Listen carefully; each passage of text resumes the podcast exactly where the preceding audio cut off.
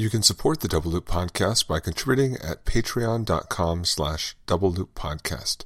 Thank you to our supporters, and we hope you enjoy the show.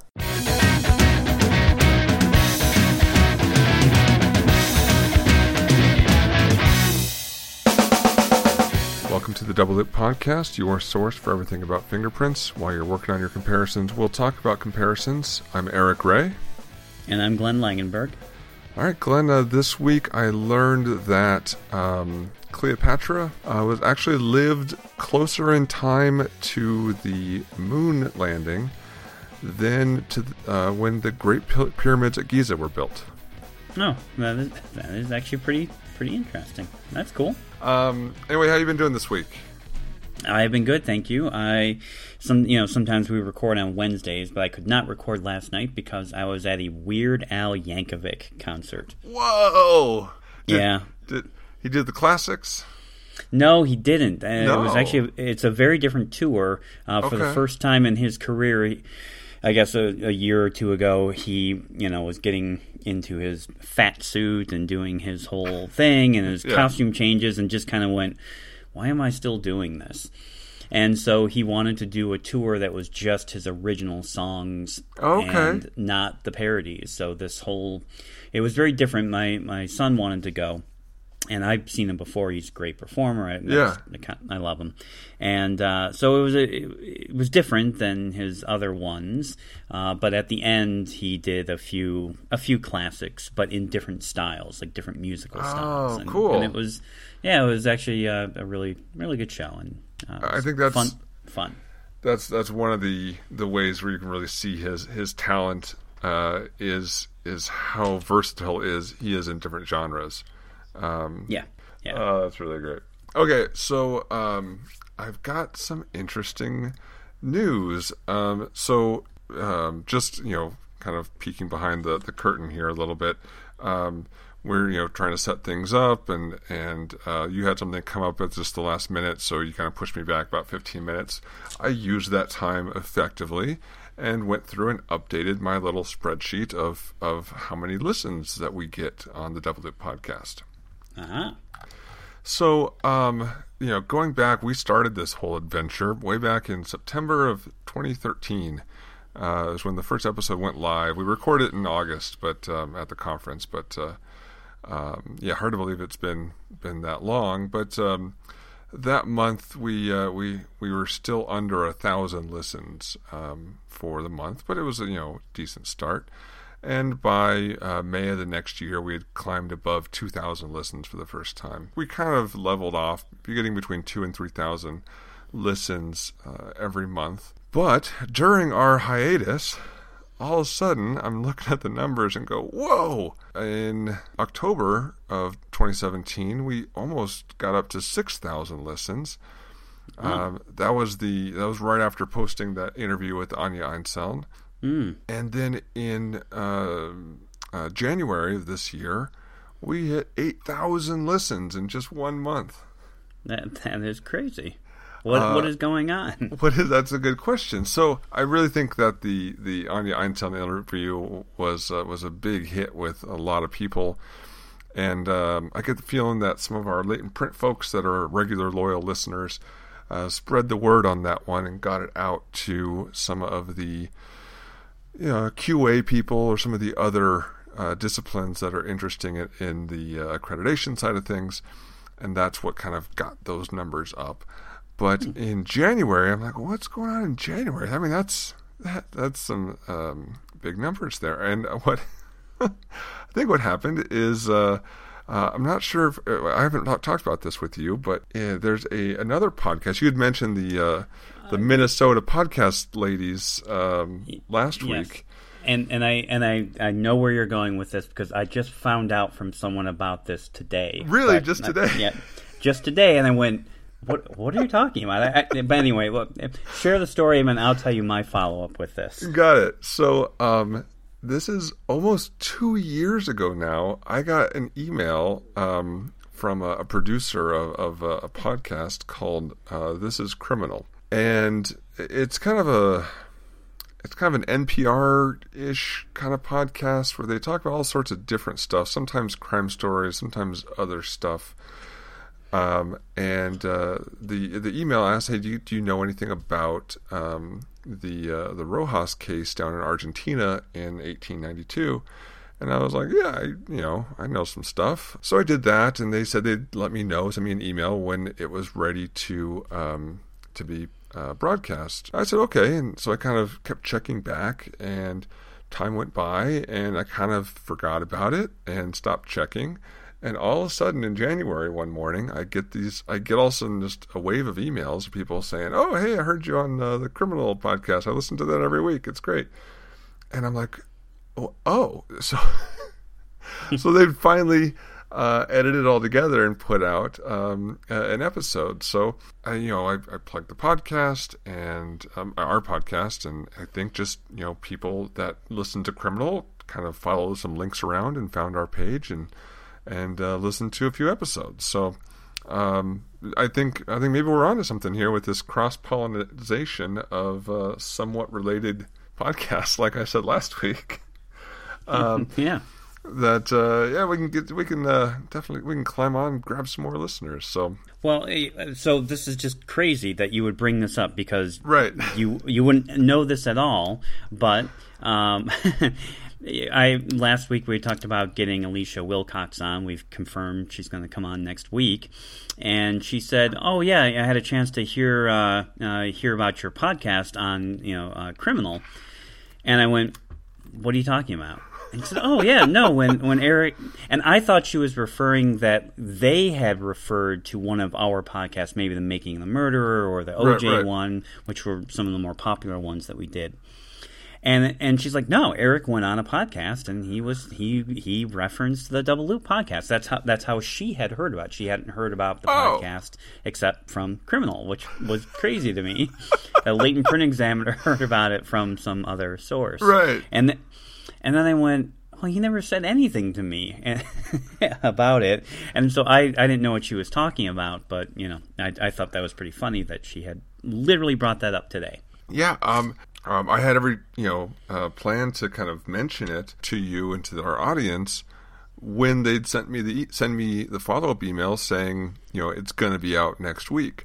I just yeah. never got that, that email. But if you haven't uh, heard of this podcast, um, I believe the website is just uh, this is criminal dot com. If you go back to, uh, it looks like it was posted uh, January eleventh of twenty eighteen. Uh, the episode is called "Like a Page from a Book," and I, I'm I'm glad it's it's helping spread our little podcast too. Yeah, that's that's really cool. Congrats. So, all right, well, um, you ready to jump into our topic today? Indeed. All right, I'm raring to go because I got some stuff to say about this. Um, Eric's fired up. Hell yeah. Uh, okay, so we're looking at a paper um, or an article called uh, "Using the P C A S T Report to Exclude, Limit, or Minimize Experts" by Eric Alexander Voss from uh, Criminal Justice uh, Summer Up Edition twenty seventeen. Oh man, Glenn. Um, well, the the the, the, tit- the title sounds promising. Well, I mean, you can kind of tell where it's going from there, but. Um, you know, even just seeing the title is just kind of, yeah, okay, let's see what he has to say. But man, did I get fired up reading through this thing. It, it, well, yeah. All right, so let's let's let's describe it a little yes. bit. It's it, it's an article that is aimed, and it's written by a lawyer and aimed at lawyers. Yes, and it's a four-part strategy for uh, lawyers to, exactly as the title says, minimize, exclude, or limit your experts in some way. So. It's it sets up all the the strategies that, and steps they need to go through in four parts on how to, um, you know, um, at worst exclude your testimony, at best minimize your uh, or demean or lower the impact of your testimony for, for a juror. And, and it's written by, as you said, Eric Alexander Voss, who is a chief public defender at Federal Public Defender's Office. And uh, this caught me off guard. Uh, I wasn't expecting this. For the District of Puerto Rico. Yeah. And, you know, it's an English-written article, but um, and uh, as you said, it's in this Criminal Justice magazine for attorneys. All right. Well, why don't we go through, since you are emotional, step number one, emotional necessity. Well, want to talk about that a little bit? Even let me back up a little bit, uh, even before sure. that. But yes, that, that's that's the step one here. But um, I, I think a good summary is this paragraph uh, right before that, uh, which just says the P C A S T report should be employed in a four-step process. First, create an emotional need for the judge to adopt the findings of the report. Second, right. go for outright preclusion of the government's expert witness. Third, if outright preclusion fails, get the court to significantly limit what the expert may testify to. Finally, if both preclusion and limitation fail, the P C A S T report should be used to show the trier of fact how unreliable, unscientific, and untrustworthy the alleged expert opinion is. Right. And and let's let's be clear. This is not aimed solely at fingerprints. This is aimed no. at basically, well, if you read this, all forensic disciplines. Well, yes, all well, all expert testimony. Even I mean, it's yeah. it does paint a a very broad brush, uh, going even beyond what is mentioned in the P C A S T report. Um, right. And uh, you know, even uh, the very beginning here. I mean, that's that's a that's a. That's you know a very good summary paragraph of what's to come, but Agreed. even before that, in the in the you know, more of a setup paragraph, uh, you can see the the author's mindset in some of the words he chooses here, uh, how um, the how experts are uh, the deadliest weapon of the prosecutor's arsenal, uh, how we have to turn the tables and play offense, a, a very Adversarial. Adversarial, confrontational, battle strategy uh, mindset. Right, and we're caught in the middle of that wonderful battle. Oh, yeah, isn't that fun? Uh, so, yes, emotional necessity. It's it's uh, no use for you, Mister Defense Attorney, uh, this is what the author is saying, uh, to rely on logic, facts, or law. You must play to the judge's emotional uh, side in order to start, um, you know, helping out your client by getting this, uh, this unscientific, uh, untrustworthy, and unreliable um, testimony uh, you know, removed or minimized to some extent uh, in trial. Yeah, and and it goes on to say, and and I, and, I, and I, I mean, I appreciate where they're coming from here. Uh, this reminds me a lot of when you're in uh, grade school learning about, you know, writing techniques. You know, it'll say something along the lines of, you know, you got to start with, you know, something that's eye-catching, something that grabs the audience's attention. Basically, they he says the same thing here. He says all motions must immediately begin like a good New Yorker article. They must capture the reader's attention, create emotional responses, and insist that only one outcome makes sense. Immediately means the first sentence and not the third page. This is him saying, don't bury the lead. Come right out and say, it is your duty, Your Honor. You must exclude this evidence. Don't try to make a logical, legal argument and make that your final thing. Lead with, this is junk science and should not be allowed in the courtroom. And if you allow it, you are not doing your duty as gatekeeper. Reading from this, even right now, people unfamiliar with the P C A S T report, uh, you know, th- this first page here, that, you know, the P C A S T report absolutely eviscerated every possible aspect of forensic science by calling it these things, but calling it unreliable, unscientific, untrustworthy, and that it just fails uh, from the P C A S T report. It fails every kind of test of science. So let's go back. I mean, I went back earlier today and, and started reading through, finding um, snippets or looking for snippets like this from the P C A S T report. The P C A S T report does not refer to any of this as junk science. There's that word, just term, isn't used anywhere in the report. It's not called untrustworthy or not trustworthy at all. The the wording that uh, Voss is taking here is his own and is not from the P C A S T report. In fact, it, we're going to get into more latent print stuff here that they refer to specifically, but P C A S T uh, comes out and says specifically, latent print analysis is a foundationally valid subjective methodology. The emotional necessity that he's describing here and the uh, the disdain that that he's describing P C A S T having for forensic science is just made up. It's not actually present in the P C A S T report to the extent that he's uh, that he's describing it here. Yeah, no, I, I, I'd say it's very. That, that's a good analysis. It's um, he, but you know, he says the same thing in his own way here, is that you can't just be timid about this. And in a way, he's making his own emotionally charged argument, leading with, "Well, this is all junk science and crap." I don't. This is the one thing with defense attorneys. I realize that their job is to vigorously and defend zealously their defend client, yeah. their client. I, I totally get that. The the thing that I always wonder is, do they really believe it? I mean, if, if you get them aside, get them drunk, get get talking to them, do they really believe it, or are they just disingenuously, you know, representing a view that they they have to, because they're, you know, they they, they have to give this aura that that's what they believe, when in fact they really don't. It's the thing that I always struggle with. Most of them are fairly practical, I find, and you know, and they're just it's just part of their their defense approach. But he he it, it I can't separate the two in this. It really truly seems like he thinks that all forensic science is junk science. Yeah, on on the second page, he's he's talking about, don't recite the case history of Daubert or Kumho Tire. Right. Um, go after it, right? The N R C and P C A S T reports have eviscerated the quote-unquote science of fingerprint analysis. Again, let me quote P C A S T. Latent fingerprint analysis is a foundationally valid subjective methodology. Yeah. Yeah. Uh, Yeah, I'm with you. No, I'm with you. Where's it's, the it's, evisceration here, you know?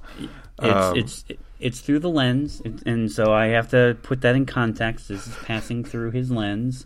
I, but, I mean, a couple sentences after that he says, beyond this plethora of junk science, he says, he, basically, you have to spend your first paragraphs creating an emotionally charged story of your client's suffering and how he has mistakenly been charged with crimes in question. And at the very least, if mistaken innocence are unavailable, interesting, we must devise a compelling and emotionally charged narrative which demands the judge take junk science's thumb off the scales of justice.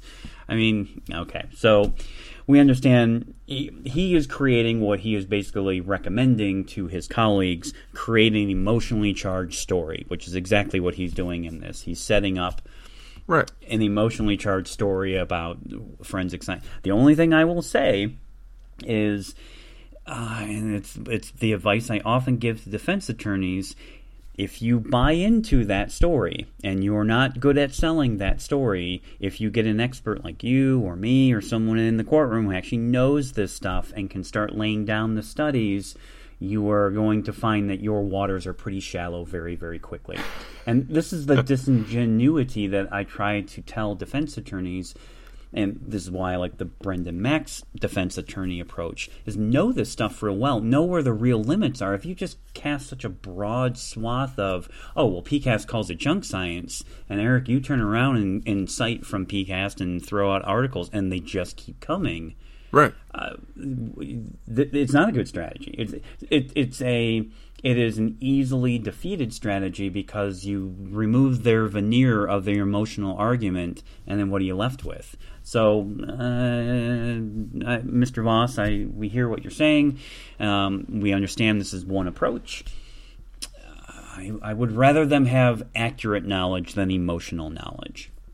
Well, yes, and that's that's our job here, and clearly he sees his job as as. Um, Uh, providing this emotional context to make, for the judge and the jury later is what he's describing, to make emotional decisions, uh, as he clearly states, not based on fact, but on emotion, um, yeah. especially if your client's not innocent. I do love that. I love that caveat. Wow. Right. Okay. Um, well, I mean, come on. It's it's, it's the defense attorney. I mean, that, you're right. right. That's their job. So once you once you lay that emotional foundation, then step two, go go right for the, the gut, right for the middle, getting the opinion precluded, uh, so that the expert can't testify. Right. So win a Daubert challenge, win a Fry challenge, get the evidence excluded, so it, the jury will never even hear the opinion. Absolutely. You know, the P C A S T lays that basic foundation for the stuff that's most ripe for attack. But, uh, hey, you can go further than that. You can attack any kind of forensic expert or expert discipline that you want. So, and, and as you're as you're pointing out, you know, it it's it says go after the ones that are, of course, in the P CAST report, and it says that these are the ripest for attack, including complex mixture D N A, bite marks, latent fingerprints, firearms and footwear identification, hair analysis. Which, I mean, it doesn't put the caveat, hey, you know, actually fingerprints does okay in this. I mean, it just lumps them all together and then afterwards says, and if it's even not one of those, well, P CAST lays out a strategy for basically any feature comparison method approach, which is basically any forensic technique, because of course you're comparing discriminating features from knowns and unknowns. So it basically says all kinds of forensic, any kind of forensic discipline go after, even if it's not in the P CAST report. And I think this falls into the the general category that a lot of critics uh, uh, seem to be taking. Same, same thing with like the Frontline episode from a couple of years ago, where, you know, talk about the P CAST report, list all the things that were in it from D N A to fingerprints to bite mark, and then emphasize how bad bite marks are. And then the the audience is left with, you know, the impression that uh, everything is as bad as bite marks. Yeah, uh, the, that you're right. No, it's an, actually that's an interesting uh, little magic strategy we do in the field of magic as well. Is you suggest one thing, even though you don't say it. You suggest right, right. one thing, show one thing, and then when you show something else, they immediately transfer what they saw to one thing to another. So that's uh, a common psychological effect. So um, the next section here, um, step three, let's let's say somehow the emotional argument didn't work. The judge, uh, what did it say about the judges? Oh, I loved some of this stuff about the judges. Um, the judges just emotionally don't want to contradict their previous decisions. And, oh, and, and, they, and they don't have the balls to basically disagree with their past decisions. And the judges have a pre-existing disdain for your client. That was pretty good. Yeah, like that? Yeah. Um, then, you know, because of all that, that's the only reason why they would let this crazy, you know, evidence into the courtroom. Um Then let's just let's try to limit the damage by limiting what the expert can testify to. Uh, so he starts this uh, section off by proposing a statement that a latent fingerprint examiner would make. I have scientifically analyzed the defendant's known fingerprint and the fingerprint left by the bank robber. In my expert opinion, after scientific analysis, the known and latent fingerprints are identical and exclude the possibility that the fingerprint left on the bank's countertop belongs to someone other than the defendant. Yeah. Um, to me, this sounds foreign. This is this. I mean, or old-fashioned. And sure. I'm, I'm sure that there are still some examiners that would testify to uh, something like this. Um, I'm confident that no no one listening to this episode would, because they've listened to enough episodes where they know better. You know, where he goes uh, from there. Um, is emphasizing the parts that P CAST highlights as problematic and then pointing those out, um, mm-hmm. talking about the one hundred percent certainty versus the error rates that have been shown in the scientific studies. You know, my viewpoint, my perspective is that the, the talk of one hundred percent certainty or zero percent error rate or excluding all others is old-fashioned. Granted, that may be the case in other uh, in other locales, but his setup here isn't going to work in all cases. Yeah, and and and you're right. I mean, and he does the he unfortunately does the same thing that I think examiners back in, let's say, ten years ago, fifteen years ago, were doing as well, talking about their their personal certainty and then conflating that with actual error rates in these. Being, you know, being somewhat different here, right? Uh, he al- he also makes the, well, I don't know if it's a deliberate mistake or not, but he does what I, I keep seeing is that rather than noting the upper bound, uh, that it's an upper bound, just says the error rate for the study, and he refers to, he doesn't say it by name, but he refers to the black box study as, you know, basically one in three hundred, which was the upper bound. Says that was the misidentification rate. No. The the rate for that study was approximately one in seven hundred. Right. The upper bound was as high as, and it's the same it's the same thing over and over. The P C A S T only gives the upper bound because they essentially say jurors are unlikely to really understand what confidence intervals are, and so their likelihood is just gravitate towards the lower bound, so you should just use an upper bound. And yet every attorney that reads this focuses on the upper bound, doesn't understand what a confidence interval is. The it, it's frustrating because every time we hear that, we have to now back up and explain confidence intervals and how... and and how they've misrepresented what the result of the study was. Well, and to go further here, he talks about the error rates to be between zero point three three percent, and yeah. again, that's from the P C A S T reinterpretate, reinterpreting and putting the upper bound, like you're talking about, on the black box paper, not from the black box paper itself, right. but from right. P C A S T choice in how to make the statistics dance. And then, but again, between zero point three three percent and nineteen percent. Somewhere in, somewhere in there. Well, I went back to the, because I was like, nineteen? I, I, this is a new number. I haven't seen this number before. I went back to P C A S T, and I was looking, I mean, I looked to the, the specific page they referenced, page ninety-eight. I can't find nineteen percent there. I went through the whole. I went. I did like a number search for nineteen, and um, you know, went through the whole damn paper and can't find it. I, do you know where nineteen's coming from? No, I just assumed that was bad math on the Miami-Dade study. I mean, yes, the I in my view, P C A S T did bad math on the Miami-Dade study, but they didn't come up to nineteen. It, yeah, it was a different wrong number. Um, or was it one in nine? It was one in one in eighteen. Okay. So I'm not sure if he just added one and eighteen together. Which that's not how math works. Yeah. Um, yeah. But that's that's the number that P C A S T, and I, in my opinion, wrongly states for the Miami-Dade study. But how do you how do you get nineteen percent out of that? I have no idea. So, you know, this is where I really hit the proof. I'm like, okay, then now you're just making up numbers. Just making them up. Uh, and, and putting them out there for uh, for for attorneys to go and uh, hopefully just get get slammed down when um, when asked, okay, here, show me in the P C A S T report where it says nineteen percent. And um, it's just not there. Yeah. Uh, un- understood.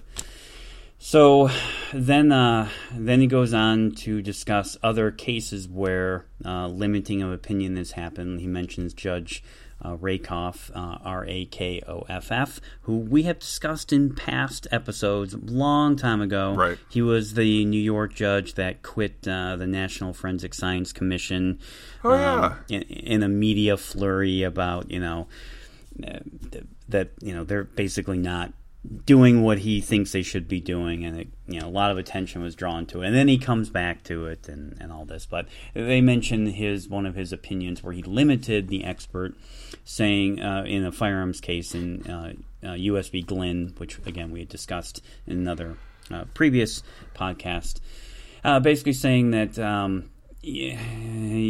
basically all you can say is more likely than not when you find a matching bullet. That that's the that's what you should be able to say. Just simply more, more likely, likely than, than, than not. Yeah, that's uh, that's great.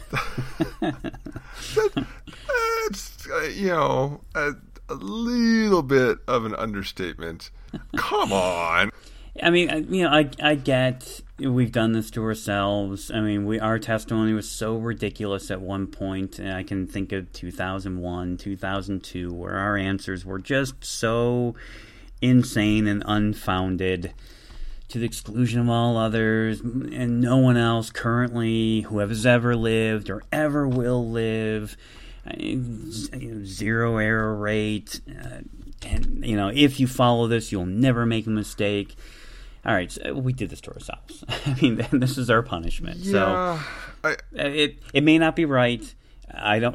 I certainly don't support it or agree with it. But this is the pendulum swinging the other way now for us. I, uh, but yeah, part of me st- is still wants to say, okay, overstatement. And now here, understatement, obviously. Right, right, um, right. But for some of the I Ds that are, you know, maybe one hundred points, ten print to ten print.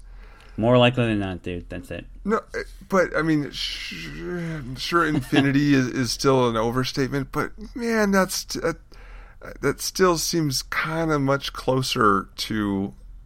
to the upper end of what an I D is than this is to the lower end of what an I D is. I, you know, in the case that we had here in Minnesota where Simon Cole had come in and said basically the same thing, that if you're going to limit them, limit them to either the defendant cannot be excluded as a potential source or, you know, more likely than not, or, no, no, he didn't say it. He said, or consistent with. Those are the two things he said. It, it's consistent with the defendant. And even the judge kind of raised his eyebrows and turned to Simon Cole and said, "Don't you think, Doctor Cole, that you know, given you know the these characteristics, uh, you know that they can be a little more precise than that?" That was what he asked. Don't you think they can be a little more precise than that? And Cole said, "No, not not based on you know the the, the our current understanding of the science and what they've been able to demonstrate. That's the best they should be able to do." And the judge didn't buy it. I mean, and, and you know he had his. He had his radar up, and, and you know, and Cedric had presented, of course, the you know statistics and you know some of the discriminability of these these characteristics, and even the judge looked at it and went, "They should be able to be a little more precise than that." Yeah, a little bit. So little bit. the the the going further on, they talk also about another case uh, out of Colorado, but um, I want to I want to get to the the D N A part. So the kind of at the bottom of this page, beginning of the next. He kind of seems to suggest that we can't say one hundred percent certainty, but we should be able to before it would be allowed in uh, into a courtroom. And we don't have enough error rate studies. But this is why, quote now, this is why D N A experts can confidently speak to error rates. There have been a slew of scientific studies conducted on D N A analysis to determine the probability of a mistaken identification. Oh, Voss. Mister Voss. Oh, you did it. You made the, the classic error. Wow. Oh, Mister Voss. I mean, okay. I can accept that we were wrong about some things in the past, but man, that doesn't, I mean, that pales in comparison to how wrong this paragraph is. Yep. Yeah, this is... You know, it, it is amazing. I mean, I, I why don't you and I just start writing law reviews? I mean, why can't we just read a few things and just start writing law reviews? And just make up shit? Well, I, apparently. I mean, there, there's a reason why there's science, and people that understand science can talk about science. But, yeah, this is that classic mistake of error rates versus frequencies and discriminability studies and population stats, et cetera. Well, let me go back to the, that sentence here to see what the reference was for that slew of scientific studies. Oh, there is no reference. He just made it up. uh, yes, because th- there there isn't a slew of scientific studies to determine the probability of a mistaken identification. That was kind of PCAST's point. That was kind of their point, and they talk about it a lot in that whole thing.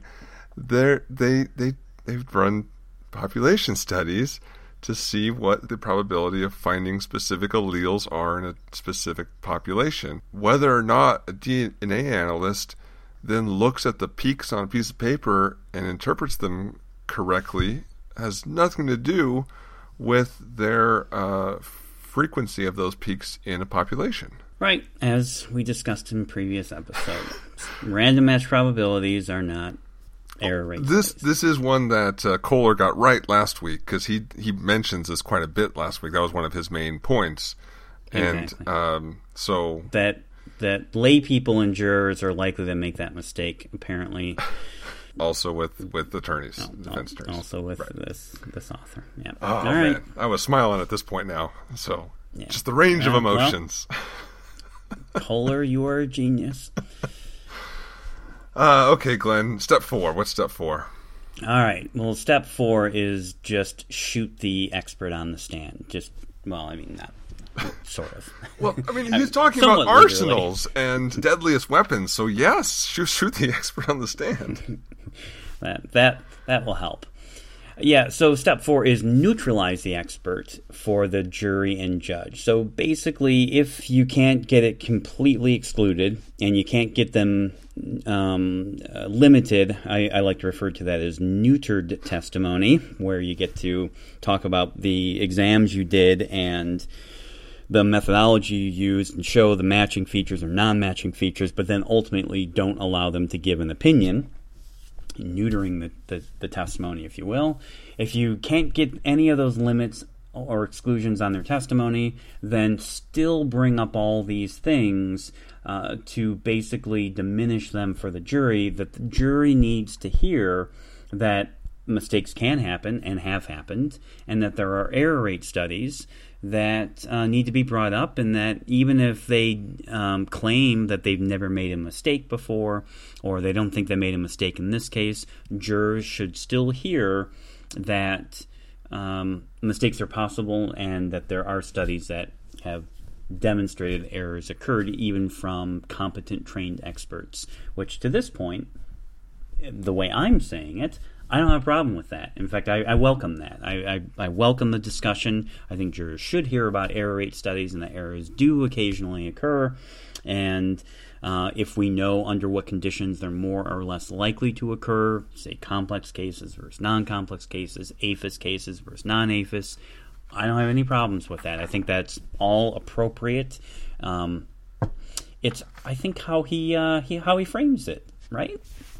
Well, the, the framing of it is make sure you do a Daubert hearing ahead of time so that uh, you can size up your um, your enemy, and once you get him into the courtroom in front of the jury, uh, then you then you know his weak spots and uh, you can prod at his weaknesses. Uh, since you, you you know best now, since you've already heard uh, him or her speak, um, whether or not the you know how to prepare to attack him. Yeah, he basically says it's not like you're going on a blind date. you you you know what the person sitting across from you at dinner is going to be like. Right. Um, so then, you know, hammer things home with the P CAST uh, report again, um, because, you know, how uh, P CAST, quote, enjoys a level of unparalleled respect within the scientific community. That's a big nope. The, the the P CAST report has been criticized by, by many people within the scientific community. All right, let's, let's take this apart a couple of different ways here. Right. And then we got to get to the strategy if the expert hasn't read P CAST report, which I thought was pretty pretty fascinating. So assuming that the expert has read P CAST, the strategy here is to get them to talk about er- the error rate studies that exist and how they essentially, essentially relate to the chance of error in this case, right? Right. I mean, it can give it an estimation, but it it's, uh, has limited applicability to a specific case. And, but that's just what an error rate study is. I mean, that's no matter... Um, how it's designed, there is always a, going to be a, a limitation from a error rate study to a specific criminal case or a specific real world, you don't know the ground truth answer case. Yeah, I mean, I really, I really struggle with this one personally because I don't. On the one hand, I do agree it's valuable information. Jurors should hear that errors occur and at some frequency, you know, based on these studies. The difficulty I have is that at the, in the case at hand, how do we generalize those error rates to the case at hand, which I, I, I don't believe about. I, I'm not. I can't believe I'm about to say these words and they're coming out of my mouth. And this way, I agree with Ralph Haber that uh, hear, hear me out uh,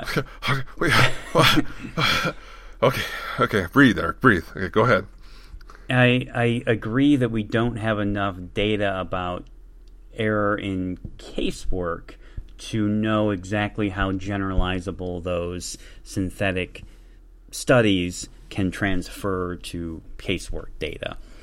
In that in that way, I agree. And then uh, how how how conditioned are are they? Uh, do we really have good data, error rate data, on how those error rates change with the complexity of the case? Uh, if it's a proposed suspect versus AFIS, you know, we we have some trends, we have some some things that we have seen. I, I just don't know that we have the whole picture painted there. So it's just it's an ambiguous thing. Uh, the philosophy and the spirit of it, I think I agree with. Inform the jury errors happen and can happen, and that there have been studies that show that they did happen. I'm fine with all of that. I just don't know how you make that leap to, and so therefore the chance of error in this case is X Y Z. I don't think we have that. Well, no, and I think that, you know, that is something to put into your testimony, is when error rates come up, Uh, discuss, uh, start discussing some of the black box studies, and, and then state the error rates that occurred in the black box study with this set of um, exercises and with that specific right. uh, set of people at that time. My thought has always been to just usually just kind of leave it there, and yeah. most yeah. most people aren't gonna then do the follow up of, well, you know, how does that all relate to to the case at hand? There are some aspects of the studies that can provide a glimpse at what a estimated error rate might be in the field, which is all they're looking for. I mean, that's going back to Daubert, right? Estimated rate of error or approximate rate of error. So um, known or potential. Um, I, I, I don't see how an error rate can be estimated for a specific case. It can only be in a broader sense, even if, like uh, Kohler was saying, you know, you have these samples going through the lab unknown to the practitioners that are actually testing the system, like in the medical field, like he wants. That's all. See, that's all happening. Even then, that would give a broad picture to everything, and not uh, to this specific case. Sure. All right, so uh, then he goes on to discuss, well, now suppose your expert hasn't uh, read P CAST, or suggests that, you know, when you when you bring up P CAST or N A S, um, you know, he says, to avoid having to discuss these unflattering reports, a smart expert may wisely acknowledge only a passing acquaintance with them, or assert total ignorance as to the report's existence. Now, this is something, again, we did discuss in, in previous podcasts that was happening in at least one part of the country, where Brendan Max was dealing with some fingerprint examiners who were unfamiliar with the report, had not read it, didn't know anything about it. And, and so his strategy as a defense attorney was to, of course, go after the how can, how can you not know these reports, since they are kind of important to your profession.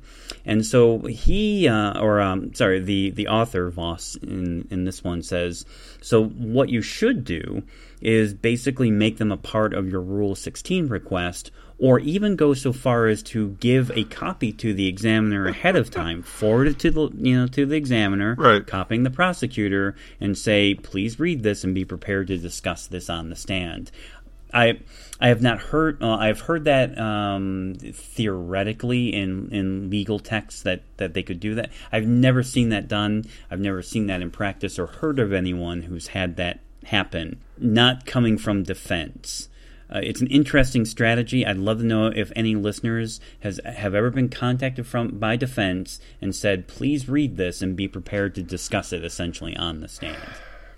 There is a potential for that to backfire as well, because uh, you know, we go back again a few years ago in the podcast. We talked about a case on the East Coast somewhere where uh, the um, the N A S report was uh, put uh, Washington forth. D C Was it D C? Okay, yeah, was it, put forth as a learned treatise. treatise. Yep, yeah. And you know, basically the late print examiner was like, "Nah, it's crap," and um, and the, the the court basically just. Uh, refused to accept it as a learned treatise, and then wouldn't let the defense uh, talk about it. Yeah, I, I can see that this is a frustrating thing, that if an attorney has done all their homework and they're all prepared to bring it up, and the expert goes, don't know what you're talking about. That, you know, this Brendan, Brendan Max has, has commented on that publicly a few times as well, about just how frustrating that is, that there isn't a standard, that this is something that they that experts had. I, I you know, had to have read. I, I can I can understand Voss's um, issue here. That would be frustrating. From you know, my personality would be to be prepared, uh, and if if someone said, "Hey, read this," be prepared to talk about it on the stand. My personality is going to be to know it better than he knows it. But uh, you know, other people may just take the other uh, kind of road where their personality is just going to be like, nope, uh, not going to read it and not going to talk about it, and it all sounds like a bunch of crap to me, so nope. And yeah, I. But that's I, that's not I, me. I, but I can see that working too. Yeah, well, I, I'm yeah, it works. I, I don't like. I mean, I don't like that. I I think if you're claiming to be an expert in this field, you better, better know, know your these. Stuff. Right. Better know these, and, and and should be prepared to discuss them. I, I would I would be sad to hear that someone's claiming to be an expert and has not read, or at least vaguely familiar with with the the, the treatise in, in either of these. Right. You know, they're the main thesis in either of those. All right. So, however, uh, he goes on to say, let's say then, um, you know, that you're going through this, and if either the expert won't talk about P CAST or, or whatever your situation is, after the expert's on the stand, you have to bring in your own expert. And he's very clear here, and I, I, I get where he's coming from on this one, and I want to talk to you about this because they, this this is, of course, what we have seen. Yep. He, he says, you don't want to get a fingerprint expert to come in on the stand. You want to get basically an academic, a law professor, a, a science professor at a local university, someone who's not in forensic science. You want to bring someone in who doesn't even know the methodology, right, brings just, them in to talk so, about just some science. Dude from the local community college. Yeah. All right. So, yeah, why don't you why don't you jump in there, and I've got a couple of comments. Sure. What uh, do you think? What? I would I would so much prefer talk to an actual expert, have them look at the evidence. For the ones that are really actually innocent, get an expert to look at the stuff. If there's an outside chance that the uh, the state's witness was wrong, an outside expert's going to be able to look at that and, and you know, u- usually, with a couple you know, obvious exceptions, you know, see what the problem is and be able to help. And you'll actually have then, you know, scientific background. Uh, most of the time, it's not going to be wrong. So then you're left, yeah, yes, playing this game because you know an actual expert isn't going to come in and uh, dispute the testimony of the uh, the state's expert. So I guess all you have left to do is just bring in someone who can kind of twist things around and and, and try to get the this emotional response. Yeah, I mean, I'm, I'm I'm with you on the state's expert's work be checked by an independent expert. I think that's important. Um, most of the time, you know, our experiences reviewing private cases is that those conclusions were not in error. Uh, you know, occasionally you might find that you might disagree with the extent of their conclusion, but it's rare for, that I would find erroneous exclusions, although I have, have seen them in, in private casework. So assuming that, you know, the you know the government's you don't disagree with the government's conclusions, you know, I realize that this is the next strategy, but I really did wish that more attorneys would be willing to have those conclusions checked as opposed to, no, I'm just going to try to exclude the evidence. I mean, even today I got a call, I got called by a defense attorney saying, looking for someone to, you know, help me essentially in a Daubert challenge and an ex, you know, exclusion. And I said, I'm not your guy. I'm the guy they bring in when you raise the Daubert challenge. I'll be on the other side saying why it's reliable. Right. And, and she seemed to understand where I was coming from. I said, however, if you want me to look at the government's evidence and review it and be critical and, you know, put it through a linear sequential unmasking approach and a blinded verification, and we'll look at very objectively and document it and be transparent and follow all the modern national standards, happy to do that. And I personally think it's a good idea to check those because, as you say, you want to make sure that, that it's accurate. Right. And uh, your your local law professor can't do that. Yes, you can go for the, you know, this this strategy that they're talking in here, but man, I I, I, I agree with you. I think I, I guess my bigger concern is not the inadmissibility of evidence, which, you know, gets you a name and gets your attention on your case and, you know, and, and gets you a little national recognition. I, I, I can't help but go back to, I would just rather accurate accurate conclusions be introduced by the government, and that the, you know, that we continue to focus on the accuracy of the evidence, but I realize that's not always part of their strategy. Yep. Uh, I'm right there with you, man. Uh, adversarial system, what are you going to do? Exactly. Um, so one of the things that really struck me and made me chuckle, and, you know, having come from other industries be- before forensic science and dealing with lots of academics, is just it just makes me laugh. It's it's this concept that, and I'm just reading from the article, there are a host of academics who, while knowing little about the particular field in question, can educate a jury on the startling lack of reliability associated with the government's offered quote-unquote science. An academic from a local university will be well-versed on what makes science quote-unquote science and what makes one scientific analysis more reliable than another. And I read that and went, uh, no, that's not been my experience. No. Um, in fact, my experience is is the exact opposite. That academics and um, like some of the chemistry professors and folks I know in the university system, um, their view on what is science and what isn't is very, very limited. And it comes down to, oh, well, if you have an instrument and it's reproducible by other people, um and, you know, you can run it through this instrument, well, that's objective, and because it's reproducible, that is good science.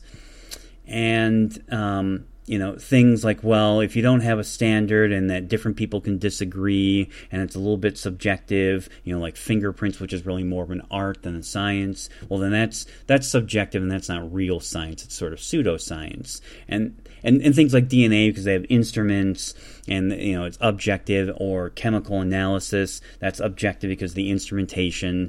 Like, it is such it is such a very narrow and um, unsophisticated view. Yeah, uninformed. Science.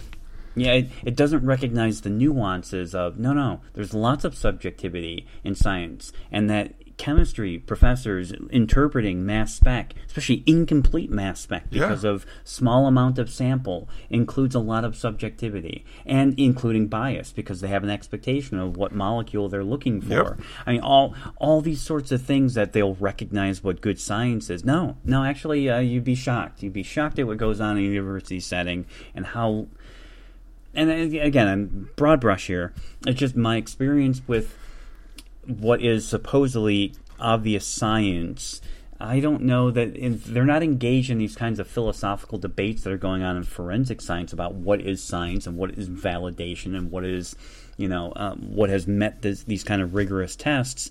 I don't know that they are any better position than a layperson to talk about what is science and what is not science. And I, I think it, it really comes down to where they're standing. If they're in the biology department, they're going to look down on psychology and sociology as not science. If they're in the chemistry department, then biology isn't science. If they're in the physics department, then chemistry isn't science. And if they're in the math department, then none of that crap's science. Uh, it seems like most people think that people who do science have the scientific method, you know, framed on a picture on the wall in the laboratory. They wear a white lab coat. They mix colored liquids. And then look back up on the sign to make sure they're going down to the next step, and that, that's yeah, uh, yeah, I, I'm totally with you. And, and, it's and not science. It's it, it yeah, it's it, it's not. And they actually have a really often incorrect view of scientific philosophy, what a theory is and what a law is. Yeah. I mean, very very surprising. How and, and I often admit this about myself. eighteen years of college courses, and I never learned in college about science or scientific philosophy, or, you know, what, you know, defining what laws and theories were. That was all stuff I learned on my own in a forensic setting, right? And getting into these kinds of legal discussions about scientific reliability. I mean, it's just it's very very surprising. You went to college. The, you went to college for eighteen years. Yep. Damn, dude. Have we never have we not discussed this? No. Oh, yes. Uh, yes. eighteen years of college courses. Yes. Holy and, crap. And, and not one of them ever sits you down and go, okay, this is this science. This is science, right? And this is how you do science. This is how you science it up. The only, honestly, the only person who ever did that was Christophe Champeau, right. uh, and and professors at University of Lausanne who really filled in some of the philosophical aspects of not just what science is, but what is forensic science. They truly taught me about the, the philosophy of forensic science, but I didn't get any of that in, in my hardcore chemistry, math, right, physics, right. And in college. Well, uh, one last thing here in the conclusion. Uh, he says we must employ real science to eviscerate the avalanche of junk science that the P C A S T report so clearly exposes. The P C A S T report did not do science. It reviewed other scientific articles, and it does not eviscerate anything, maybe except for bite marks, uh, but it does not eviscerate D N A or latent prints. Um, it does not clearly expose them, and it nowhere uses the term junk science anywhere in the hundred some odd pages of the entire paper. Uh, he's just making it up. He's advocating. Uh, oh. Zealously advocating. Is that what you call it? All right. I did, uh, maybe maybe I've got to go to college for another uh, fourteen years to get that out. Um, okay, so uh, any final thoughts, Glenn? Well, I, I would encourage people to read this because this likely, I, I know this was making the rounds with some defense attorneys, and I, we've got a few, you know, attorney friends who listen to the show. We'd love to hear your opinions. Lisa, yeah, we're talking to you. Uh, Hi, Lisa. Send us, uh, yeah, send us an email. Let us know your thoughts as, as a defense attorney, and uh, I'd like to, wouldn't mind hearing from any other attorneys listening about uh, their thoughts about this article and how they might want to use this as, as a strategy. I mean, I, I think to attorneys, you know, they're going to pick this up and go, God, this is actually a really good, I really need to try these. Because at the end of the day, the four steps, I, I actually do agree with. I mean, if you're an attorney, this would be what you make an emotional argument, yeah. Try to exclude, try to limit, and then if neither of those work, go through that in front of a jury to try to reduce the expert's credibility. I, again, yeah, that's that. That's the strategy. Yeah, I mean, it, it makes sense, but there there's definitely some issues in applying it. If you come up against someone who knows what they're talking about and you start throwing out things like D N A sure. probability studies on, on error rates, uh, it's just not going to work. Right, and we probably should should have led with this statement or been a little more clear. We are eviscerating this article on its accuracy, not its necessarily effectiveness as a strategy. Because as a strategy, as an overarching strategy, yep, fine, I get your point. Yep, uh, but we looked at this from the accuracy standpoint. Right, and that's just that's our perspective with with our, our scientific mindset. I think that's one of the big things I learned uh, in in college is how to how to read an article and start to notice the things that it leaves out or doesn't say or talks around. I don't know. That's how my brain now works when I read articles, even when they're obviously not uh, have a scientific basis, but a law uh, basis. Sure. Yeah, the critical review of, of literature. All right, Glenn. So uh, let's uh, let's wrap this sucker up. Uh, spread the word. Let other people know about our uh, our podcast, uh, especially I mean, like this one. It doesn't have to be specifically about latent print things. Uh, other disciplines might uh, might enjoy and get uh, something interesting out of it. Uh, if you have any questions for us or any other comments about this, Eric at ray forensics dot com or Glenn at elite forensic services dot com. Uh, listen to us every week. Stitcher, SoundCloud, iTunes, kind of back into the swing of things. Super excited about our, our big bump in numbers. Um, so uh, so keep listening and help us out with that. You know, rate us five stars on, on iTunes or whatever thing that you're listening to this on. Uh, the opinions expressed here are ours, obviously, and not those of anybody else or any agency. Um, and uh, again, like I said at the beginning of the episode, check us out on patreon dot com. So with that, I'll talk to you guys next time. Bye, everybody. Have a good week.